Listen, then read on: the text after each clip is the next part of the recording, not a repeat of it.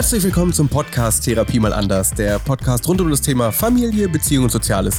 Mein Name ist Chris Fahr, ich bin Familientherapeut aus Greifswald und Hamburg und heute spreche ich mit der Antonina. Sie ist angehende Pädagogin und befindet sich derzeit in der Ausbildung zur staatlich anerkannten Erzieherin. Mit ihr spreche ich über ihre Ausbildung.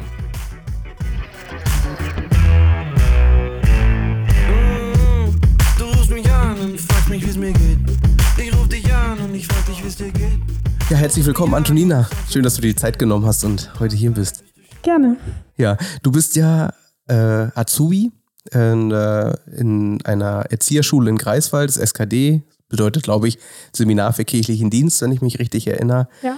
Genau. In welchem Ausbildungsjahr bist du da jetzt? Ich bin im ersten Erzieherjahr. Im ersten Erzieherjahr. Das heißt, du musst jetzt noch wie lange? Also davor musste ich ein Jahr den Sozialassistent machen, ähm, weil ich Abitur hatte. Wenn man kein Abitur oder keine abgeschlossene Ausbildung hat, muss man zwei Jahre Sozialassistent machen und danach zwei Jahre Erzieher. Ah, okay, weil ich habe ich hab damals kein Abi gemacht.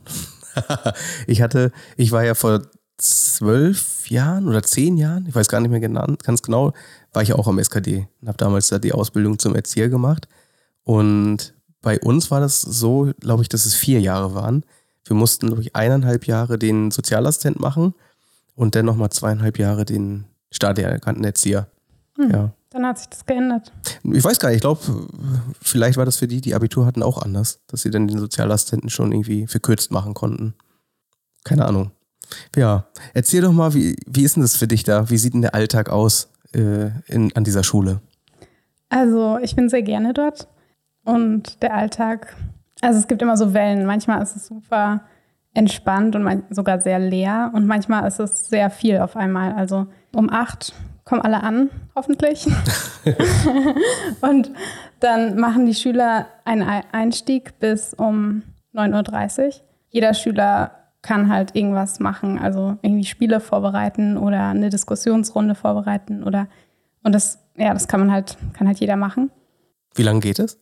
Anderthalb Stunden. Eineinhalb Stunden, ja. Also von 8 bis 9.30 Uhr. Also da geht es dann auch so rum, dass die Schüler in die Selbstverantwortung kommen, diesen Einstieg beziehungsweise ja den Unterricht mitzugestalten. Ja, und auch mal so üben, wie das so ist, so ein Angebot zu planen, durchzuführen und was man da so beachten muss und einfach auszuprobieren, wie das so ist, ähm, wenn man vorne steht und alle gucken einen an. Ja. Ach, ist das so, dass ihr euch denn vorne da hinstellen müsst und präsentieren müsst oder könnt ihr auch einfach auf dem Platz bleiben? Ja, man kann auch auf dem Platz bleiben. Aber es ist schon ähnlich, finde ich, ein bisschen wie mit so einer jugendlichen Gruppe oder Kindergruppe oder so. Man muss halt, man bereitet halt was vor und erzählt irgendwie, was man sich gedacht hat und führt das dann durch, leitet das an. Also man muss schon so ein bisschen Führungsrolle übernehmen. Was war das letzte, was du gemacht hast? Äh, ich überlege gerade. Ah, ich sollte einen Einstieg über Bindung machen. Also das hat einfach gepasst zum Unterrichtsthema und ähm, ich habe darüber auch meine Facharbeit geschrieben. Und äh, ja, es war dann aber gar nicht, also ich, es war so voll in dem Moment. Also wir hatten so viele Inhalte und mein Kopf war so voll, dass ich den gar nicht so fachlich gestaltet habe, sondern eher so mit so, ähm, so Selbstreflexionsfragen und ja. Konnte das angenommen werden? Also konnte das gut umgesetzt werden? Ja, das war sehr interessant. Also ähm, gerade bei der, also am Anfang waren halt viele so, oh, ich will jetzt aber fachlich das fundiert haben und so. Und ich war so, okay, das habe ich jetzt nicht vorbereitet. Und dann am Ende wollte ich halt so eine Selbstreflexionsrunde machen. Und äh, genau, habe ich auch gemacht. Also habe ich so ein bisschen Musik angemacht und so Fragen ausgeteilt. Ähm, zum Beispiel, was, welche Menschen waren dir wichtig als in, der, in deiner Kindheit? Und ähm, danach habe ich die Rückmeldung bekommen, schon die Musik ging gar nicht. Da, das, hat mich, das hat mich an eine Beerdigung erinnert. Und also manche haben da auch, also sind da rausgegangen und haben geweint oder so. Und dann eine hat mir auch erzählt, oh, schon die erste Frage ging gar nicht, da kam so viel hoch in mir und so. Und also ganz viele haben das irgendwie, haben das gelesen oder haben einfach vielleicht auch, war es so dieser Moment, dass ich so gesagt habe, ja, wir machen jetzt so Selbstreflexion, Biografiearbeit dass viele dann schon aufgehört haben, so zugemacht haben und gesagt haben, nee, es ist viel zu viel und viel zu doll. Und da habe ich so gemerkt, so krass, irgendwie haben viele Menschen hier Themen. Also so. Ähm, ich sage ja immer, es gibt äh, einen Grund, warum Leute im pädagogischen Bereich landen. Ja, habe ich auch gehört. ja. und das ist ja einfach so. Und das ist so toll, was, wie du das beschreibst, einfach, weil das so eine wertvollen Fragen sind. Und ich finde, die müssten schon ähm, stattfinden, bevor die Ausbildung losgeht. Das ist erstmal auch äh, geschaut wird, warum möchte diese Person Pädagoge werden. Und aus meiner Erfahrung, auch durch viele Supervisionen und sonstiges, sind ja die Leute, die da arbeiten, äh, überhaupt nicht reflektiert. Also ein Großteil der Leute ist nicht in der Lage, sich zu reflektieren, beziehungsweise es überfordert sie, dass sie dann teilweise schon 10, 20 Jahre arbeiten und dann mal die Frage kommt, ja, aber wie geht's denn dir damit? Und was denkst du, warum handelst du so? Damit sind sie oft sehr überfordert, weil sie es nie gelernt haben. Es wurde nie zum Thema gemacht. Und aus meiner Sicht müsste auch so eine Erzieherschule, müsste es ein Standard sein, dass dort das Fach Biografiearbeit gibt. So. Und das hast du ja so ein bisschen mit eingeführt mit diesem Einstieg. So, und hast dann natürlich die Reaktion gesehen. Und ich kann mir gut vorstellen, dass das für viele überfordernd ist, weil wenn ich mich das erste Mal damit auseinandersetze und da ploppt das Thema auf, dann muss ich dabei begleitet werden. So, und ich weiß jetzt nicht, da ist ja auch in der Regel ein Lernbegleiter beziehungsweise ein Lehrer dabei bei diesen Einstiegen. Ähm, wie hast du das erlebt? Also genau, die Lernbegleiterin war auch dabei und die hat auch gesagt, so ja, Biografiearbeit, da will ich gerne dabei sein. Ich will euch dann nochmal sehen, wie es euch geht und so. Ja, und das war auch eine, wo ich denke, die ist selber sehr reflektiert und schaut ihre Themen an. Ja, aber ich, mir ist wirklich da aufgefallen, dass die viele das einfach gar nicht gewohnt sind, sich damit zu beschäftigen, mit ihrer Kindheit und so. Und das ist ja die besondere Form bei euch ne, in dieser Ausbildung, dass es halt allein schon diesen, diesen Einstieg gibt am Anfang jedes Tages, diese eineinhalb Stunden einfach ähm, selbst zu gestalten. Ne. Ich kann das auch, ich kann mich auch gut erinnern, ich habe mich da immer vor gedrückt, vor diesen Einstiegen. Für mich war das immer eine totale Katastrophe. Ich hatte total Angst zu versagen und vor Leuten zu sprechen. Ich konnte das überhaupt nicht und habe es irgendwie auch immer geschafft, dem aus dem Weg zu gehen. Ich glaube, ich habe in drei Jahren oder so einen Einstieg gemacht. so, mal, so, jetzt hallo nochmal. So, irgendwie habe ich es geschafft. So, aber das ist so spannend, so im Nachhinein zu schauen, warum das so war, weil ich total Angst hatte. Ich hatte total Angst, ausgelacht zu werden oder dass es nicht wertvoll ist. Und ich hatte zu diesem Zeitpunkt auch irgendwie ganz andere Sorgen. Eigentlich habe ich das total genossen, dort einfach diese Freiheit zu haben. So, aber das hat sich ja mittlerweile auch ein bisschen gewandelt an dieser Schule. So, zu meiner Zeit damals gab es ja keine Noten, beziehungsweise nur zu den Prüfungen. Das war ja so ein Pilotprojekt. Und ihr habt ja jetzt wieder Noten. So, wie erlebst du das denn? Also ihr schreibt einfach Arbeiten zu, zu bestimmten Themen und die werden dann von den Lernbegleitern benotet. Äh, also ich wollte zu dem davor noch sagen, dass das ist so, das hat so Vor- und Nachteile ähm, mit den Einstiegen. Das wird auch nicht kontrolliert oder so. Also es liegt komplett in der Hand von den Schülern und manche Schüler machen halt drei Einstiege in der Woche und manche machen so wie du halt ähm, ganz selten. Also das können wir uns wirklich selbst aussuchen. Wollen wir dieses Übungsfeld annehmen? Also es ist wirklich ein Angebot. Wir müssen das nicht machen. Und gleichzeitig ist es auch nervig, wenn dann immer die gleichen Leute das machen müssen und die anderen halt gar nicht. Also es ist auch. Was ist daran für dich nervig? Also, ähm, Weil du es nicht mehr hören kannst, was sie sagen, oder? Ne, na, nein, also ich finde es nicht schlimm, wenn, wenn, äh, ich finde es halt, es gibt halt diesen Einstiegskalender und wenn dann, also ja, hier sind wieder Einstiege frei und dann können jetzt mal andere so, oh nee und so. Also mhm. dann müssen halt immer die gleichen Leute, also dann müssen wir halt, oder naja, wir. Also ich muss dann mehr machen, wenn viele sich drücken oder so. Und Musst du? Nee, eigentlich nicht. Aber du fühlst dich denn in dem Moment verantwortlich, dass diese Lücke gefüllt wird? Ja, ich glaube mhm. schon. Das ist, das ist ein total geiles Thema, weil das ist ja auch genau später für die Zukunft Thema Dienstplan. So, es gibt immer Leute, die ausfallen, krankheitsbedingt oder sonstiges. Und ähm, komischerweise springen immer dieselben ein. So. Total. Und das ist kein Zufall, sondern das ist wieder das, oh, ich fühle mich jetzt verantwortlich, ich muss jetzt machen. Und das ist ja schon so, das ist ja vielleicht mal eine kleine Übung, dass du schon mal gucken kannst, mache ich das jetzt, weil ich mich verantwortlich fühle, dass diese Zeit äh, gefüllt ist, oder kann ich einfach aus dem Aushalten sagen, hey, die Verantwortung liegt nicht bei mir? Ja, das ist spannend. Wir haben auch gerade so einen Abschlussgottesdienst geplant und da waren halt wirklich so fünf Leute, die richtig viel gemacht haben, also die auf der Bühne standen, Rollenspiel, die gesungen haben, die also geplant haben und, und die haben dann gesagt so, boah, ich mache viel zu viel, ich will das gar nicht und so. Und da habe ich auch gedacht, ähm, also viel, also dann habe ich auch gefragt, so, ja, wieso machst du denn so viel? So, ja, kein anderer wollte das machen und so. Und ich habe das total verstanden, weil ich wollte auch, dass der gut wird, dieser Abschlussgottesdienst. Aber gleichzeitig habe hab ich auch gedacht, könnte man einfach sagen, nee, ich mache das, was sich gut anfühlt und der Rest, wenn es dann schlecht wird, ist auch nicht meine Verantwortung, wenn dann da irgendwie, keine Ahnung, kein Rollenspiel zustande kommt oder so, weil keiner Lust hat. Also, ja, da muss man auch so ein bisschen loslassen oder das annehmen, dass das Ergebnis vielleicht nicht so ist, wie man will. Man hat nicht so viel Kontrolle dann. Und, und da sind wir wieder beim Thema Biografiearbeit. So zu verstehen, warum fühle ich mich so verantwortlich. Und das ist ja immer so, dass in jedem Team, in jedem System ergibt sich automatisch eine Rollenverteilung. Es gibt immer die Macher, die Verantwortung übernehmen. Es gibt immer die Leute, die sich zurückziehen. So, und dann ist es halt spannend, was macht das mit mir? Kann ich das gut einfach stehen lassen oder triggert mich das, dass zum Beispiel Leute nichts machen? So, ich kann mir gut vorstellen, dass die Leute ziemlich angepisst waren auf mich damals, dass ich wenig gemacht habe. So. Und gleichzeitig war es ja aber auch genau das System dieser Schule, ähm, zu lernen, wann bin ich für etwas bereit.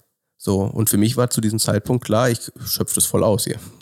Also ich habe eigentlich ganz andere Themen gehabt und habe eigentlich nur das Notwendigste gemacht, habe aber auch gleichzeitig die Schüler bzw. Schülerinnen in Erinnerung, die so stupide diese Curriculum-Ordner abgeschrieben haben. Ich weiß nicht, ob es die da noch gibt an dieser Schule. Da gab es so eine, so eine dicken Ordner. Da stand zu jedem Thema was drin und wir konnten uns selbst entscheiden, wann befassen wir uns mit welchem Thema. Das war ja erstmal cool. Man konnte selbstbestimmt sagen, ich interessiere mich jetzt für dieses Thema und, und das mache ich. Und dann gab es halt wirklich die Schüler und Schülerinnen, die äh, einfach sich diesen Ordner hingestellt haben und stupide abgeschrieben haben.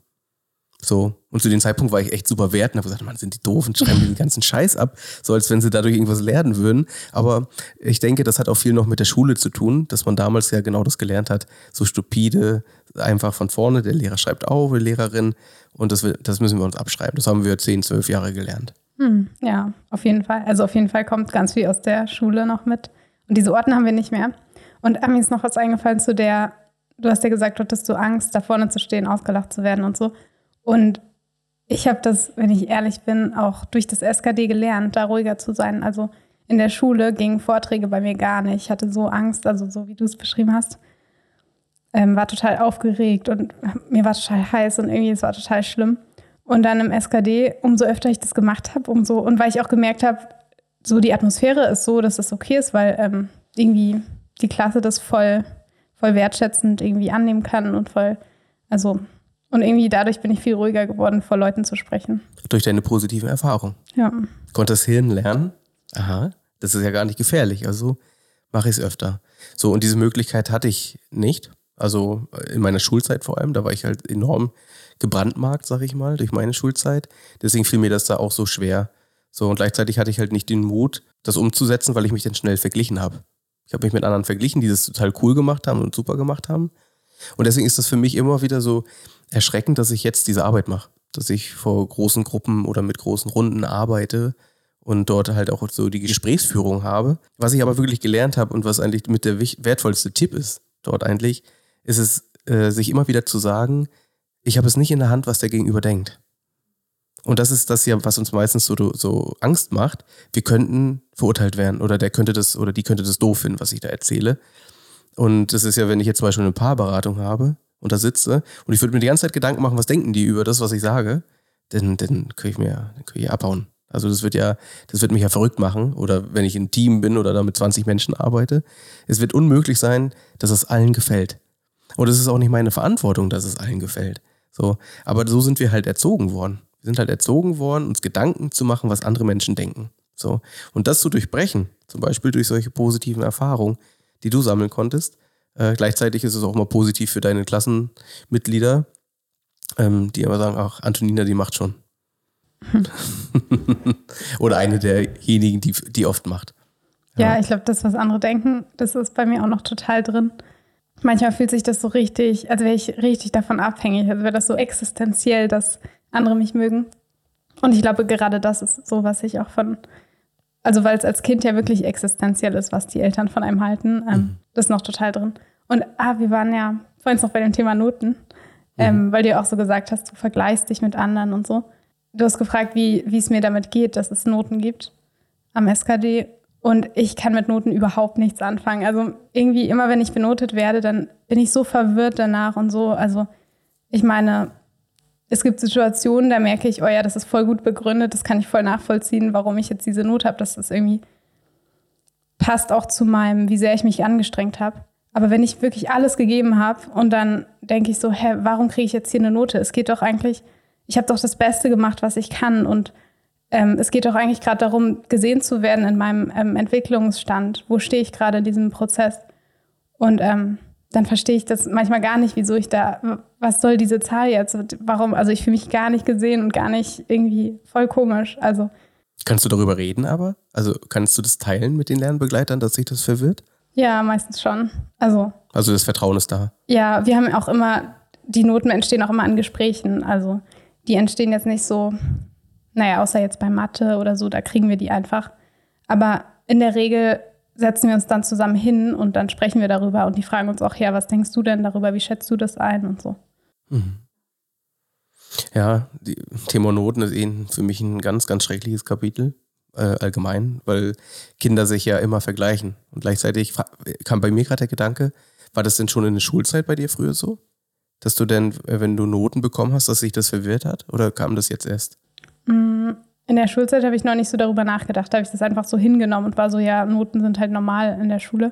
Da hat mich das eher entmutigt. Also selbst wenn ich eine Eins hatte, dann habe ich irgendwie gedacht so, boah, aber also irgendwie hat es auch Druck gemacht und ich dachte so, oh, jetzt muss ich aber irgendwie so gut bleiben oder jetzt, also es hat immer irgendwie ein Gefühl von Wertung, also ist ja auch eine Bewertung, aber es war immer so, also bei, bei so einer schlechten Note, äh, vier oder so, da habe ich mich halt irgendwie ein bisschen wertlos gefühlt und bei einer guten Note war ich so, okay, aber bin ich trotzdem gut genug oder also mhm. war, ich habe mich oft damit so voll identifiziert und ja. Ne, und, und dir blieb ja nichts anderes übrig. So, das ist ja, wenn ich so an meine Schulzeit damals denke, war das für mich immer furchtbar. Ich war halt auch noch, äh, ich wollte gerade sagen, ich war auch noch ein schlechter Schüler. Also das steckt bis heute drin, dass ich mich bewerte, dass ich ein schlechter Schüler war, weil ich immer schlechte Noten hatte. So, ich, ich habe auch in meiner Zeit damals dreimal die Schule, also die Klasse wiederholt. So das erste Mal mit in der, ich glaube das erste Mal in der vierten Klasse, dann in der siebten Klasse und dann die zehnte. So, und jedes Mal war das einfach nur ein Grund, der dafür gesorgt hat, dass ich wieder soziale Kontakte verloren habe. Die ja? Noten? Ach so, nee, die, der Schulwechsel. Ja, die Noten waren ja letztendlich der Grund, dass ich, dass ich wiederholen musste. Ach so. Beziehungsweise, dass mir gesagt worden ist, es ist besser, weil er ist noch nicht auf den Leistungsstand und, ne? Und ähm, das Problem war ja da, dass ich mich immer verglichen habe und ich habe ja fast immer schlechte Noten bekommen. So, ich habe immer schlechte Noten bekommen, habe immer gesehen, die anderen haben gute Noten. Und damals waren die, die Lehrer ja auch super krass. Also die haben gesagt, na, Chris, ach, wundert mich ja nicht hier wieder sechs. So. Ne? Und was das denn mit dem Selbstwert macht, ich habe mich ja einfach super scheiße gefühlt. So und super klein und super wertlos. Und das hat sich ja über Jahre aufgebaut. Es gab hm, vielleicht zwei, drei Lehrer oder Lehrerinnen, wo ich das Gefühl habe, da wurde ich wirklich als Mensch gesehen. Von den anderen wurde ich verachtet. So, für meine Leistung.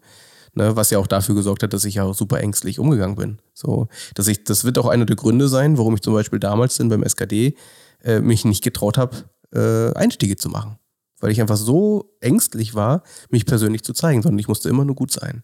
So, und da ich das nicht konnte, jedenfalls nicht nach diesem schulischen Standard, bin ich halt total untergegangen in, in dem System. Ne? Und äh, da hat sich auch nie einer Gedanken drüber gemacht, sondern ich wurde ja nur verurteilt. Was dahinter steckte, dass wir, dass ich schlechte Noten hatte, das hat ja gar keinen interessiert. So, dass es zu Hause super Schwierigkeiten gab, dass mein Vater Alkoholiker war und all solche Themen. Das wusste ja niemand und das liegt ja daran, dass da keine Vernetzung stattfand. So, und das hat, das war dann einfach nur Chris ist faul. Wundert mich ja nicht. Der, ja, genau. Ich habe auch ja. gerade gedacht, was sagt eine Note eigentlich? Weil es sagt ja meistens ganz wenig über, ähm, wo steht diese Person gerade, was, wie sie, also was sie eigentlich aussagt. Na, die Note bewertet sich einfach nur. Äh, wie stehe ich in Bezug zu dieser Anforderung eigentlich? Naja, und das Spannende ist ja, diese Anforderungen sind ja immer unterschiedlich. Du könntest an, an zehn unterschiedlichen Schulen sein und du würdest definitiv zehnmal unterschiedlich benotet werden. Und es kommt ja auch total auf die Beziehung an zu dem Lehrer, ja. Lernbegleiter. Ja. Ja, das ist, das darf ja nicht sein. Und das ist einfach, das schüchtert ein, das sorgt dafür. Also Noten sind nie aus meiner Sicht was Positives. Sie sorgen nur für, für Ängste, für Verunsicherung, für Vergleichen. Und da können Kinder manchmal auch echt fies werden, so, weil sie das ja, sie nehmen das ja auf, wenn, wenn dann Lehrer, das ploppt gerade bei mir auf, wenn ein Lehrer zum Beispiel einen Schüler schlecht behandelt, indem er beleidigt oder nicht ernst nimmt oder sonstiges, dann kopieren die Kinder das ja von den Erwachsenen. So, das ist ja in dem Moment die Vorbildfunktion.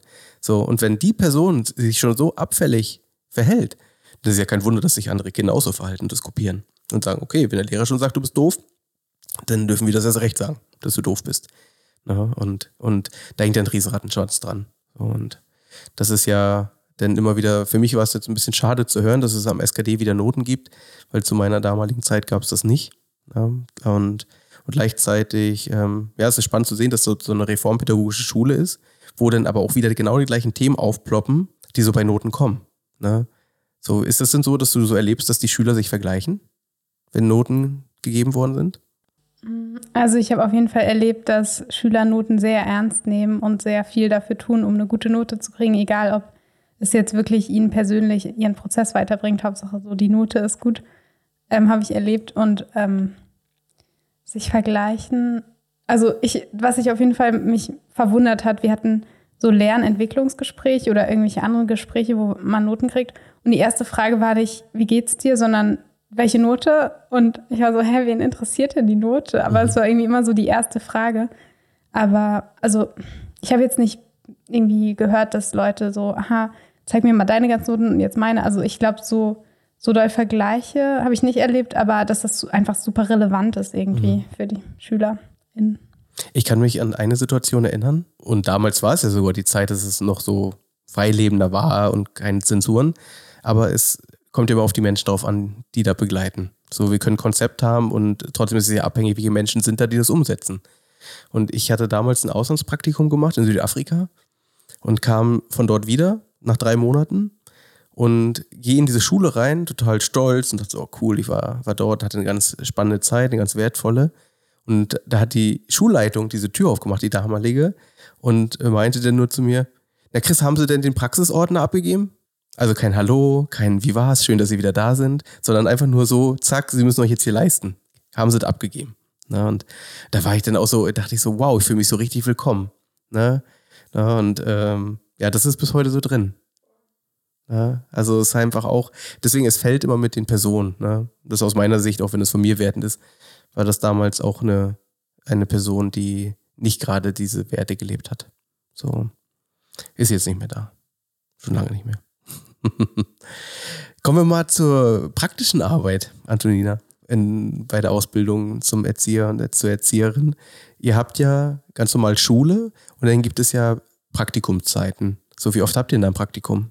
Ähm, Im ersten Erzieherjahr hatten wir eins und im zweiten zwei. Also neben Sozialassistent hatten wir eins und im ersten Erzieherjahr zwei und im zweiten Erzieherjahr auch zwei. Also Und wie lange immer? Das variiert ein bisschen. Das längste war, glaube ich, zwölf Wochen. Bin mir jetzt auch nicht ganz sicher, Mhm. aber dann gibt es auch welche, die sind sieben Wochen.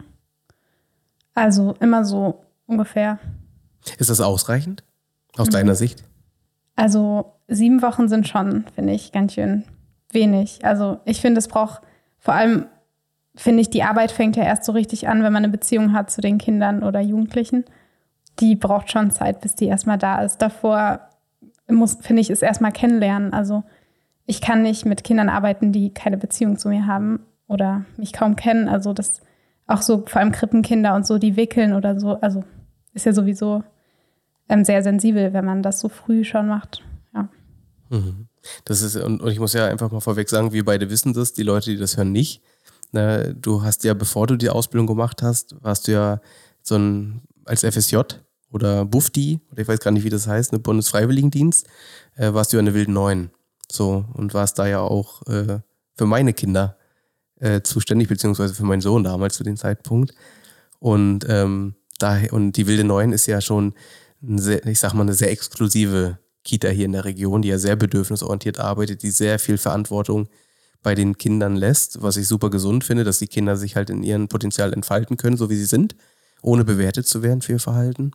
Und da hattest du ja so gesehen, die erste Erfahrung, das war ja ein ganzes Jahr, sag ich mal, in diesen, dieser, ja, in dieser unglaublichen Blase im Vergleich zu diesen, zu diesen ganzen anderen Kindertagesstätten, ohne dass ich sie jetzt verurteilen will, aber es ist schon aus meiner Sicht ein riesengroßer Unterschied erkennbar, wie dort gearbeitet wird. Und da warst du natürlich auch durch, durch dieses Jahr extrem geprägt, so die ersten Erfahrungen zu machen. Ah, so ist Kita. Und für dich war das dann, glaube ich, ein Standard, oder? Ja, das stimmt.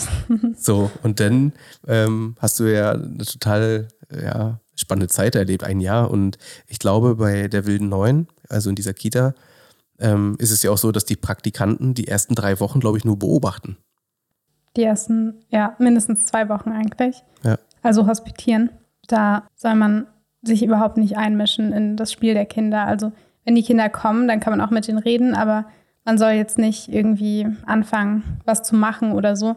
Man, es geht vor allem die ersten zwei Wochen darum, sich selbst zu beobachten. Also was geht in mir vor, wenn ich jetzt hier sitze? Ähm, warum ist das manchmal schwer auszuhalten, einfach nur zu sitzen? Was habe ich für Impulse? Warum will ich jetzt unbedingt irgendwie eingreifen? Warum, ähm, ja, wie geht es mir damit, das nicht zu tun? Und du warst ja damals noch, sag ich mal, unvoreingenommen. Du hattest ja nicht äh, großartig andere Erfahrungen gesammelt. Aber wie waren das für dich, wenn du dich mal so zurückerinnerst? Ist ja jetzt schon ein paar Jahre her. Wie waren denn diese zwei, drei Wochen für dich, dann nur zu beobachten? Das ging gar nicht. ich habe das gar nicht gemacht. Also schon der erste Tag. Also ich kann mich noch richtig gut an den ersten Tag erinnern. Da war so ein Geburtstagsfrühstück und ich saß auch gleich neben dem Geburtstagskind an dem Kindertisch und so und irgendwie war ich schon gleich so mittendrin. Hm. und ich war auch total, ich hatte irgendwie so Angst, dass, weil so, ich meine, ich kannte in Greifswald fast niemanden und so. Und ich hatte Angst, gar nicht so aufgenommen zu werden und so. Und deswegen ähm, habe ich gleich irgendwie mit den Kindern so interagiert und so. Und die haben mich natürlich auch total. Ein Kind hat mich eingewöhnt. Die war die ganze Zeit bei mir und hat gesagt. Die hat dich ähm, eingewöhnt. Ja, die hat es sogar gesagt. Die hat gesagt, ähm, ich gewöhne Antonina ein. hat mir mal alles gezeigt und hier ist meine Freundin und hier und so. Ähm, ja. Die war am ersten Tag die ganze Zeit an meiner Seite. Und Anja, die eine Erzieherin, die ist dann zwischendurch mal zu mir gekommen und hat gesagt, ähm, ja, also du kannst dich gerne auch zurücknehmen und hier erstmal die Konzeption lesen und ähm, hat mich zwischendurch mal gefragt, wie geht's dir gerade und so.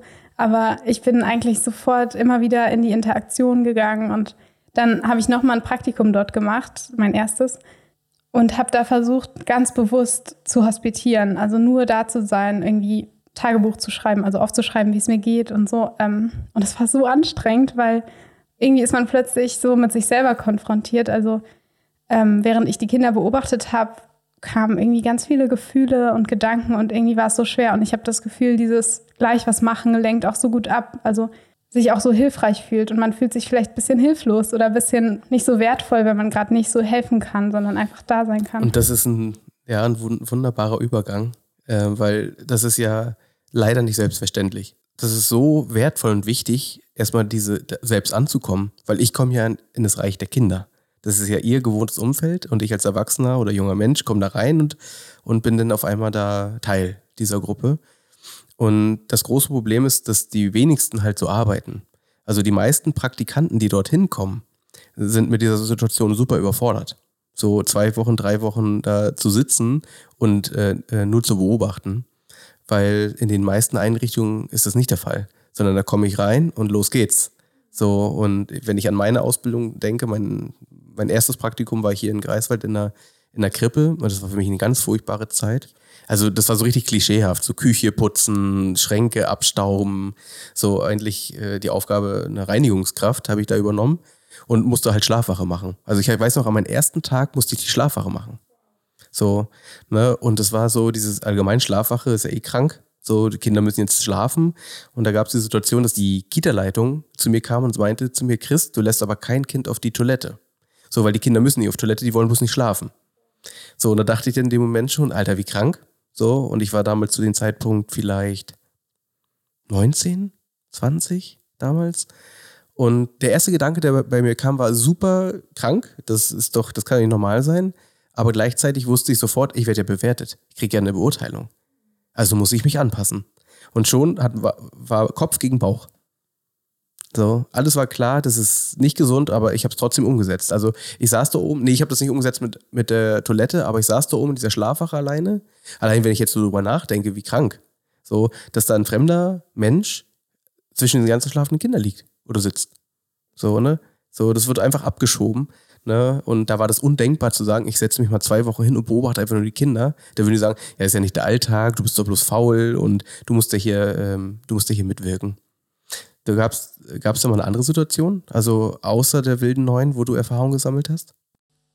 Also in einer anderen Kita, wo ich war, schon an meinem Hospitationstag, wo ich wirklich nur Hospit also wo ich einfach da hingegangen bin, um zu entscheiden, will ich dort Praktikum machen oder nicht. Das war gar nicht Praktikum, es war nur Hospitation.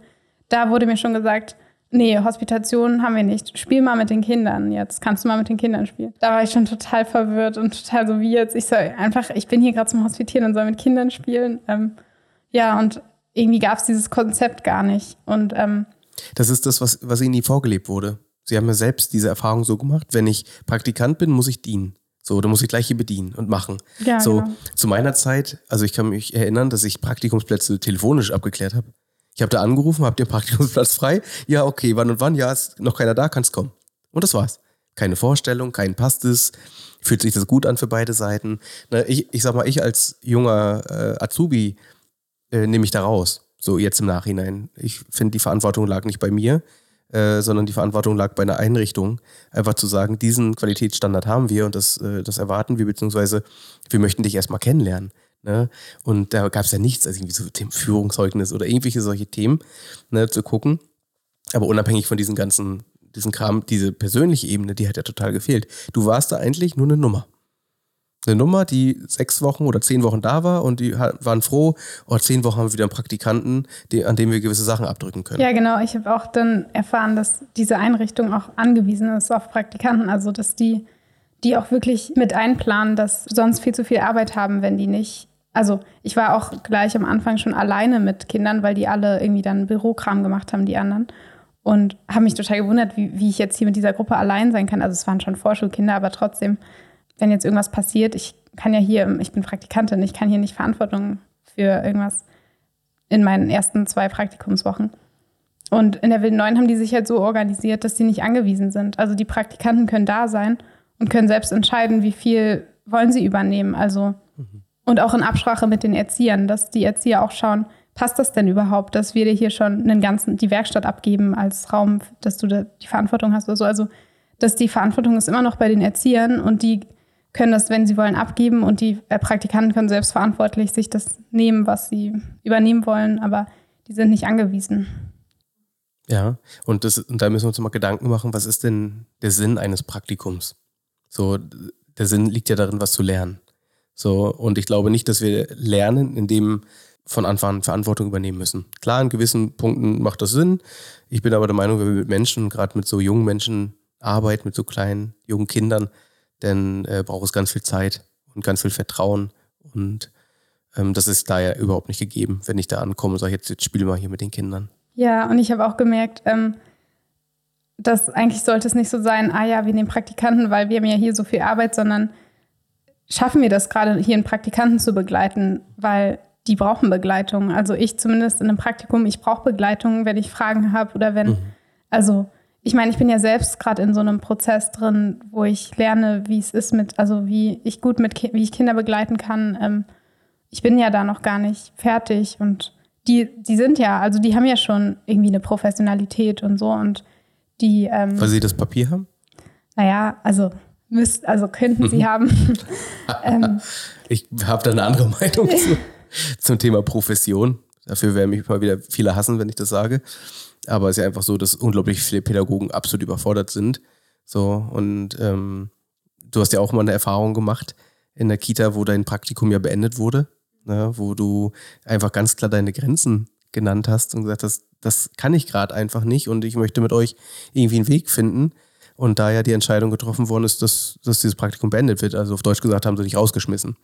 So, und haben nicht mal mit dir gesprochen, sondern haben Kontakt eher mit der Schule aufgenommen. So, Kannst du da mal kurz drauf eingehen? Also es geht mir jetzt nicht darum, jemanden an Pranger zu stellen, sondern mir geht es da gerade einfach nur um deine persönliche Erfahrung, wie es dir damit ging. Weil ich weiß, du hast ja einen, einen ganz tollen Brief geschrieben, den durfte ich ja lesen. Einfach, das hast du ja für dich gemacht, einfach ein Feedback und eine Rückmeldung zu geben. Darüber habe ich auch mit Gerald Hüder gesprochen, habe da ja diesen Brief vorgelesen. Ich werde ihn auch nochmal hier unter dann nochmal einfügen, äh, dass die Leute das hier lesen können. Und ich fand den so wertvoll und so selbstreflektierend und vor allem so wertfrei. Und das, das zeigt einfach mal wieder, dass so viele Pädagogen überfordert sind. Es spielt keine Rolle, ob sie da auch einen Grund hatten. Sie hatten einen Grund, dass sie sich so verhalten haben, aber es war super übergriffig. Und ähm, das ist ja das Problem. Ja. Aber wie, wie ging es dir da, diese Erfahrung zu machen? Mm, gar nicht gut. Das war richtig schrecklich. Aber hätte das irgendwie nie erwartet, sowas zu erleben. Weiß nicht, es war für mich so total unverständlich, wie, wie ich werde jetzt hier vor die Tür gesetzt. Was, also ich wusste überhaupt nicht, was jetzt hier los ist. Ich habe es gar nicht, ich verstehe es eigentlich heute immer noch nicht, was da eigentlich. Gab es da noch mal ein Gespräch im Nachhinein? Nee, irgendwie habe ich gefragt, ob es noch mal ein Gespräch geben kann und habe ich keine Antwort. Also ich habe per E-Mail gefragt und dann habe ich keine Antwort bekommen. Und irgendwann habe ich dann noch mal eine E-Mail geschrieben, dass ich diesen Fehlzeitenzettel brauche für die Schule. Und den haben die dann der Schule geschickt und haben dann gesagt, ja, wir informieren sie, ob es ein Gespräch gibt. Aber dann habe ich seitdem auch nichts mehr gehört. Mhm. Also gehen Konfliktgespräch aus dem Weg, ja, weil es unangenehm ist. Genau, und ein paar ja. Eltern haben, den, haben dann auch nochmal gefragt, so ja, was ist jetzt eigentlich mit Antonina und so. Und die Eltern wurden dann auch ähm, nicht mehr so, nicht mehr gegrüßt und so. Also die sind dem, und die haben auch gesagt, nee, darüber reden wir auch gar nicht, wir wollen gar nicht über sowas reden. Und ganz komisch, die Eltern sind da jetzt auch nicht mehr, haben auch keinen guten Ruf mehr dort. Das verstehe ich jetzt nicht ganz. Die Eltern haben keinen guten Ruf mehr. Also dort? genau, die, also da, Eltern, die dort ihr Kind haben, die ähm, haben das angesprochen, haben gefragt, ja, was ist jetzt mit dieser Praktikantin, weil ich auch mit denen, also ich kannte die schon vorher. also die Kita hat keinen guten Ruf mehr seitdem. Nee, nee, ähm, die, wenn die Eltern in die Kita kommen, werden die nicht mehr richtig begrüßt. Also manche Erzieher grüßen die nicht mehr, die Eltern. Okay. Das, Und- das ist krass. Ja, da war ich auch total krass. Was ist denn das für eine Kommunikation? Also, Ja, aber das ist ja wieder das, das beste Beispiel für Kommunikation, beziehungsweise für fehlende Kommunikation. Ne? Hast du das denn so erlebt im Praktikum oder in den Einrichtungen, dass dort Supervisionen stattfinden? ähm, also in der Kita, wo ich rausgeworfen wurde, da haben die das noch nie gemacht. Und die, den gibt es schon seit 25 Jahren oder so. Und da war ich auch so, also ich habe das kaum geglaubt, dass die noch nie eine Supervision hatten, weil ich finde es super wichtig. In der Wilden Neuen, die machen das sehr regelmäßig. Und da habe ich auch immer das Gefühl, das ist total sinnvoll. Also Leider ist das, leider ist das äh, kein Alltag und die wilde Neun, die können wir da auch leider so ein bisschen ausklammern, so was, was diese Selbstreflexion angeht und, und Weltvorstellung und vor allem Beziehungsarbeit mit den Kindern und auch untereinander. So, weil die Supervision, die ich zum Beispiel begleite, und wir begleiten da echt viele Einrichtungen, viele Teams, ähm, das sind keine Kitas.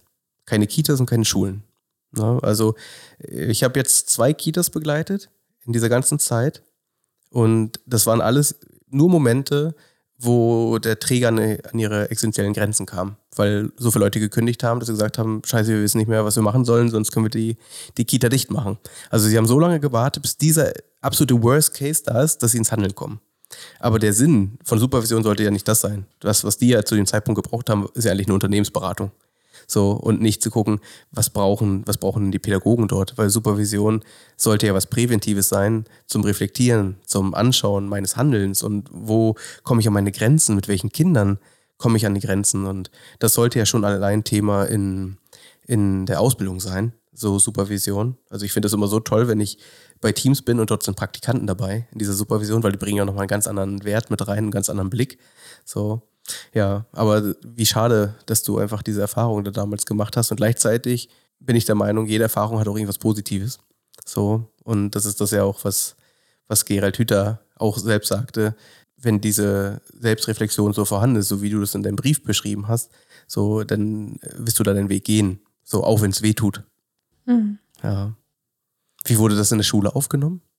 Also ich habe dann eine E-Mail bekommen, weil also der Kindergarten hat ja die Schule informiert und dann habe ich eine E-Mail bekommen, ja, wir laden also von der Leitung wir laden sie ein zum Gespräch, um über ihren, ihr- ihren Fortgang, ihre Ausbildung und das klang für mich gleich so nach, okay, Ich könnte rausfliegen. ja, oder rausfliegen oder das Jahr wiederholen oder so. Ich war total aufgewühlt und auch sauer, weil ich dachte, jetzt werde ich, werden wieder über meinen Kopf irgendwelche Entscheidungen getroffen und so. Und dann war ich halt äh, mit dem Schulleiter und noch einer anderen, ich glaube, auch, ich glaube, die macht auch Leitungsaufgaben, aber jedenfalls noch einer anderen Lernbegleiterin im Gespräch und ähm, die haben mir auch viel zugehört und haben auch, hatten viel Verständnis und so. Und ja, und gleichzeitig, also das Gespräch war schon ganz, ganz gut. Und ähm, gleichzeitig habe ich mich nicht so richtig gehalten oder begleitet oder so gefühlt von der Schule. Also, ich weiß nicht, ich habe mir irgendwie gewünscht, dass da mehr machen. Also, dass die so, wie jetzt, wie kann sowas passieren? Was ist da los? Dass die mit mir in die Einrichtung gehen und das irgendwie klären oder so. Also, ich glaube, es hätte mir persönlich einfach total geholfen. Konntest du diesen Wunsch äußern? Ich wünsche mir das von Ihnen. Ja, naja, also ich habe halt gefragt, ob es so ein Gespräch geben kann. Und dann hat der Schulleiter aber gesagt, ich muss mich da selber drum kümmern. Und das habe ich aber irgendwie nicht hinbekommen. Und ja, Finde ich persönlich sehr schwierig, weil das ist ja schon eine Art Trauma in dem Moment. Du gibst dich dorthin und dann wird, wird mit dir so umgegangen, dass du so rausgeschmissen bist. Und da dich dann persönlich drum zu kümmern, ohne Begleitung, ähm, ich finde, es ist schon die Aufgabe der Schule, da zu unterstützen. Ja, und es geht jetzt nicht darum, irgendjemand bloßzustellen, sondern ähm, einfach auch mal selbstkritisch darüber nachzudenken, zu schauen, was ist denn überhaupt unsere Aufgabe. Ich weiß es nicht, das ist jetzt nur meine persönliche Meinung. Also ja, für mich tut es mir sehr leid, dass du diese Erfahrung gemacht hast und gleichzeitig bin ich aber auch super sicher, dass das äh, nicht nutzlos war, diese Erfahrung, ja. auch wenn sie weh tat. Was möchtest du denn gern nach der Ausbildung machen? Hast du schon einen Plan, was du gern machen willst? Ich bin ja zu dieser Ausbildung gekommen, weil Erzieher in der Willen 9 kennengelernt habe, die auch diese Ausbildung gemacht haben. Und als sie davon erzählt haben, da hatte ich das Gefühl, das passt zu mir. Und ich habe mich eigentlich nicht für die Ausbildung en entschieden, weil ich unbedingt Erzieherin werden will, sondern eher, weil ich das Gefühl hatte, irgendwie passt es zu mir und zu, meinem, zu meiner Entwicklung gerade. Also erst Wilde Neun, dann diese Ausbildung. Irgendwie dachte ich, ist das gut für meine Entwicklung. Aber ob ich dann wirklich ähm, in der Kita arbeite oder dann noch irgendwie weitergehe, also irgendwie bis jetzt hat sich das immer so ergeben, die Schritte in meinem Leben. Deswegen, ja, ich weiß noch gar nicht. Also bist du im Hier und Jetzt? Ja, schon. Ja. Und es gibt ja nichts Wertvolleres, als im Hier und Jetzt zu sein. Auch wenn viele, die so geprägt sind und sagen, ja, man muss doch langfristig planen. Ich hasse diese Frage, wenn Leute sagen, ja, wo willst du denn in fünf Jahren sein? Ich so, keine Ahnung, wo ich in fünf Jahren sein will. Und dann wird das kritisiert, selbst bei Kindern, dass sie kein Vorstellungsvermögen haben, was sie denn mal machen wollen. Ne? Und ich weiß ja nicht, was in fünf Jahren ist. So, und du beschreibst es so wunderbar. Du sagst gerade, ja, für mich fühlt sich das gerade gut an. Mal gucken, was kommt. So, ja. Und was, was Gesünderes gibt es ja gar nicht, außer den Moment zu genießen. So. Ja, manche Menschen brauchen Pläne, aber irgendwie, ich brauche das, ich brauche mehr so Spontanität. Mhm. Und wir haben ja jetzt halt nur über Kita äh, gesprochen und Krippe, so den Bereich. Und es geht ja viel mehr hier über deine Erfahrungen, die du in dieser Zeit der Ausbildung bisher gemacht hast. So, weil darüber wird kaum gesprochen. Ich kenne kaum Einblicke von Leuten, die in der Ausbildung sind zum Erzieher oder auch in anderen Bereichen. Was macht es da mit einem? Weil man ist ja immer ein bisschen abhängig von gewissen Person. Ob das jetzt die Schule ist, von den, von den Praktikumsstellen. So. Aber es gibt ja noch einen anderen Bereich auch in der Ausbildung zum Erzieher, das ist ja auch die Jugendhilfe. Ich weiß gar nicht, musst du da ein Praktikum Ähm, machen? ja, und ich habe auch schon eins gemacht. Wo ähm, warst du da? In der therapeutischen Wohngruppe im Ostseeviertel. Mhm. Wie war die Erfahrung für dich denn, mit Jugendlichen zu arbeiten? Oder beziehungsweise waren da Jugendliche oder waren das auch Kinder nur? Da waren vier 10-, 11-Jährige und zwei 16-, 17-Jährige. Aber ich habe eigentlich hauptsächlich mit den Kindern zu tun gehabt. Hast du so gemerkt, das ist eine Arbeit, die dir liegt? Die dir Spaß machen könnte? Also ich fand die Rahmenbedingungen jetzt nicht so ideal. Zum Beispiel die Art, wie so mit den Kindern gearbeitet wird, so viel mit Lob und Strafe und Handyverbot und also, also das war, hat mir nicht so gefallen und es liegt mir einfach nicht so. Das hat für mich gar nicht gepasst. Deswegen also, aber das Alter an sich finde ich eigentlich sehr spannend. Aber also bis jetzt ist das Krippenalter mein Lieblingsalter, weil ich glaube, umso älter die sind, umso mehr können die auch so, ich weiß auch nicht, Umso kaputter sind sie schon. ja, Also das ist es gar nicht mal. Es ist eher so, dass ich so Schwierigkeiten habe, meine Grenzen so zu, abzustecken und zu, zu schützen irgendwie. Und bei Krippenkindern finde ich das noch super einfach. Also da reicht es einmal zu sagen, nee, ich will das nicht. Und dann, ja, okay. Also habe ich so erfahren, dass wenn Ki bei Jugendlichen ist es schon viel Na, du, musst schwieriger dir, du musst dir vorstellen, diese Jugendlichen, gerade in Wohngruppen, die haben ja nie gelernt, Personen vor sich zu haben oder in der Regel, die gut für sich sorgen können. So, also sprich, wird wird, wurde diesen Kindern und Jugendlichen immer nur vorgelebt, über Grenzen zu gehen. So, und es ist ja klar, dass sie dann halt auch dich so behandeln, ne, weil sie es ja nie anders gelernt haben. Und das ist jetzt, will jetzt nicht sagen, alle Kinder oder Jugendlichen, die Wohngruppen sind, die sind irgendwie super schwierig. Ich habe, das ist nicht der Fall. Ich habe da, äh, habe selbst in dem Bereich gearbeitet und kam da aber auch enorm an meine Grenzen. So, weil ich zu diesem Zeitpunkt überhaupt nicht gescheckt habe, wie wichtig die Beziehungsarbeit ist, sondern ich habe eigentlich nur das kopiert, was dort gemacht wird. Für mich war damals immer klar, schon zur Ausbildung, ich werde will niemals mit Kindern arbeiten. So, das ist bis heute so. So, ich, ich könnte mir nicht vorstellen, in Kita oder in Krippe zu arbeiten. Das ist einfach nicht mein, mein Gebiet. Für mich war mal klar, ich möchte in die Jugendhilfe. Und da wurde ich dann so richtig kaputt gemacht. durch die Erfahrung, einfach durch die Rahmenbedingungen. Wenn ich daran denke, ähm, ich hatte damals kein Praktikum gemacht. Das war bei uns damals nicht Standard. Das konnte man freiwillig noch ein halbes Jahr ranhängen in dieser Ausbildung und dann hätte man noch ein Jugendpraktikum gemacht. Ich bin gleich in die Jugendhilfe gegangen. Ja, und bin dort halt enorm an meine Grenzen gekommen. Ja, weil ich keine Erfahrung hatte. Ich war zwar auf Papier Fachkraft. Das ist ja das, was du gesagt hast vorhin, dieses, ja, man hat ja dann irgendwann Expertise oder man ist ja dann schon so der Profi, wenn man diese Ausbildung abgeschlossen hat. Ich hatte diesen Zettel und ich war überhaupt nicht geeignet, in diesem Bereich zu arbeiten. So, weil ich hatte keine Erfahrung, ich hatte keine gute Begleitung. Ich habe mit in einer Intensivwohngruppe mit schwerst traumatisierten Kindern gearbeitet und war die einzige Fachkraft. Und war eine Woche allein im Dienst mit jemandem, der keine Fachkraft ist. So, und da gab es Situationen, wo ich dachte, puh, da werden Menschen verbrannt. Also Pädagogen, gerade junge Pädagogen. Und, und da dann die eigene Grenze zu finden, was ist das? Und wenn ich, guck mal, ich hatte ja noch die Erfahrung durchs SKD, selbst reflektiert, eigene Grenzen. Und selbst das hat mir nicht gereicht. Und wenn ich mir vorstelle, dass diese ganzen anderen Ausbildungsorte, die so verstaatlicht sind, wo Frontalunterricht ist, wo es nicht um Biografie aber geht oder um Selbstwert und sonstiges, dass diese Menschen, jungen Menschen dorthin gehen und das einfach kopieren, was ihnen, was dort schon immer umgesetzt wurde. Na, genau das, was du gesagt hast. Da wird mit Strafen äh, gearbeitet, mit, mit Handyentzug. Das ist ja eh das, das beste Mittel. Kind kommt zu spät und Jugendlicher, Strafe war damals dort, kriegst morgen dein Handy nicht. Ja. Und ich bin da so mit den Pädagogen, mit den Kollegen in Konflikt gekommen, weil ich das nicht umgesetzt habe. Und dann war ich halt der Buhmann da drin, der sich nicht an die Regeln hält des Hauses. So, aber eine Konsequenz, beziehungsweise das ist ja keine Konsequenz, das ist eine Strafe. Diese Strafe muss Sinn machen. Eine Konsequenz muss immer Sinn machen. Aber es macht keinen Sinn zu sagen, wenn du zu spät kommst, kriegst du morgen dein Handy nicht. So, das, ist, das, das versteht ein Kind nicht oder ein Jugendlicher, sondern da geht es ja wieder nur um Macht.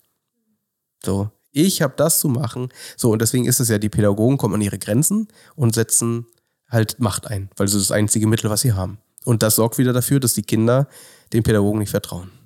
Das ist der, der Teufelskreis. Und dadurch entsteht aus meiner Sicht nie eine gesunde äh, Jugendarbeit und eine Jugendhilfe. So. Aber das ist ja noch ein anderes Thema. Da könnt ihr auch stundenlang drüber sprechen. Ja, ich glaube, das fühlt sich für jetzt ganz gut an zu dem Thema. Hast du vielleicht noch einen, Gedanke? der dir irgendwie so aufploppt? Ja, also nur zu der Jugendarbeit habe ich nur gemerkt, dass mich das so nachdenklich macht. Die haben so krasse Geschichten, so schlimme Sachen erlebt in ihren Familien, haben keine stabilen Bindungen zu ihren Eltern und dann sind die Erzieher auch noch so, also dass sie nicht wirklich ein gutes Beziehungsangebot machen, sondern also eine Beziehung wird ja durch so eine Strafe total zurückgeschleudert. Also das, genau, was du gesagt hast, schafft ja gar kein Vertrauen und das ähm, Band ist durchgeschnitten ja. und das findet auch nicht mehr zusammen. Da können wir machen, was wir wollen. Das, was dann versucht wird, ist irgendwann, wenn die Leute checken, irgendwie mit ähm, Manipulation, mit schönen Sachen, mit irgendwelchen Gesten, wenn es überhaupt dazu kommt. Aber ich begleite ja auch über mehrere Jahre schon Teams und da ist es immer wieder äh, ja, erkenntlich, dass die Leute nicht verstehen, warum die Kinder sich so verhalten. So, und dass sie mit Druck und Macht nicht weiterkommen werden. Außer dass die Kinder immer kaputter werden. So, und ich bin der Meinung, fast alle Kinder, die in, in, im Jugendbereich betreut werden, kommen in größeren Schaden raus. So, weil, muss sich einfach vorstellen, alle diese Kinder haben einen Beziehungsabbruch. So, sie sind dort, sind traumatisiert und sind dann noch mit vier, fünf oder zehn anderen Kindern, die auch schwerst traumatisiert sind, weil sie auch Beziehungsabbrüche hatten, in so einem, in Kampf der Liebe. Alle wollen geliebt werden. So, und dann hast du da Pädagogen, die gar nicht die Ressourcen dafür haben. So. Und weil sie vielleicht auch gar nicht in der Lage sind, in Beziehung zu treten, weil sie nie gelernt haben, ihre eigenen Grenzen zu wahren. So, das, was du auch in deinem Praktikum erlebt hast, da wird über Grenzen gegangen und spielt keine Rolle. Denn ist da ein junger Mensch, der sagt, das ist meine Grenze, zack, weg. Ne? So arbeitet dieses System und das ist leider die Wahrheit, auch wenn sich dadurch viele auf den Schlips getreten fühlen, wenn sie das hören. Aber es ist einfach so. Ne? Und da zu, zu schauen, was brauche ich für mich, so, und du bist jetzt 22 Jahre alt und gehst dann später in diese Arbeitswelt, wenn du später als Pädagoge arbeiten wirst. ist ja noch nicht klar, was dann noch so kommt. Ne? Aber dass du da ja für dich das so in der Hand hast, und da bin ich mir ziemlich sicher schon jetzt, dass du da, ähm, ja, also nicht diese Werte vermitteln wirst. Das glaube ich jetzt einfach mal ganz fest. Auch wenn es von mir sehr wertend ist. Ja, vielen lieben Dank, äh, liebe Antonina, für deine Zeit. Hast du noch eine, vielleicht zum Abschluss, irgendeinen Rat, irgendeinen Tipp an Menschen, die überlegen, die Ausbildung zum Erzieher zu machen? Wir waren beim Bewerbertag dabei, wo Leute sich dort beworben haben. Und da ähm, sollten wir die auch so einschätzen und beobachten. Und die haben halt so ein, irgendwie so ein Kooperationsspiel gespielt. Und da habe ich so gemerkt, eigentlich ist total egal, was da für Menschen herkommen, weil eigentlich ist ja hier der Ort, wo die sich entwickeln können, wo die, also ja, ist gar nicht wichtig, wo man steht. Eigentlich kann man dort und man kann dort selbst entscheiden, wie, welche Schritte man geht in Richtung Selbstentwicklung. Also, ja. Also ist es eigentlich, geht es darum, einen Ort zu finden, wo ich mich frei entfalten kann und herausfinden, wer bin ich überhaupt. Und es ist ja keine Schande zu sagen, wenn ich diese Ausbildung starte, was, dass ich dann mittendrin merke, das ist doch nichts für mich. Ja, voll. Und die Lernbegleiter sind ja auch da, um einem zu helfen, passt das gerade für dich oder nicht. Und, und das ist ein Unterschied, dass ich, wenn ich Selbstzweifel habe, dazu neigen ja viele Leute auch, oh, dann ist das nichts für mich. So, weil sie Angst haben zu versagen. Ne? Und dafür brauche ich wieder eine gute Begleitung. So, aber das ist halt, das ist nochmal ein ganz anderes Thema. Ja, vielen lieben Dank. Gerne. Das war's für heute mit Therapie mal anders, der Podcast rund um das Thema Familie, Beziehung und Soziales. Wenn auch ihr Themenvorschläge habt oder interessante Personen kennt, die ihr gerne mal hören würdet, freue ich mich über euer Feedback. Ich danke euch fürs Zuhören und hoffe, ihr hattet eine gute Zeit. Für weitere Infos und Angebote unserer Paarberatung und Supervision schaut einfach auf unserer Website vorbei www.gifus.de. Bis bald und ich wünsche euch eine gute Zeit.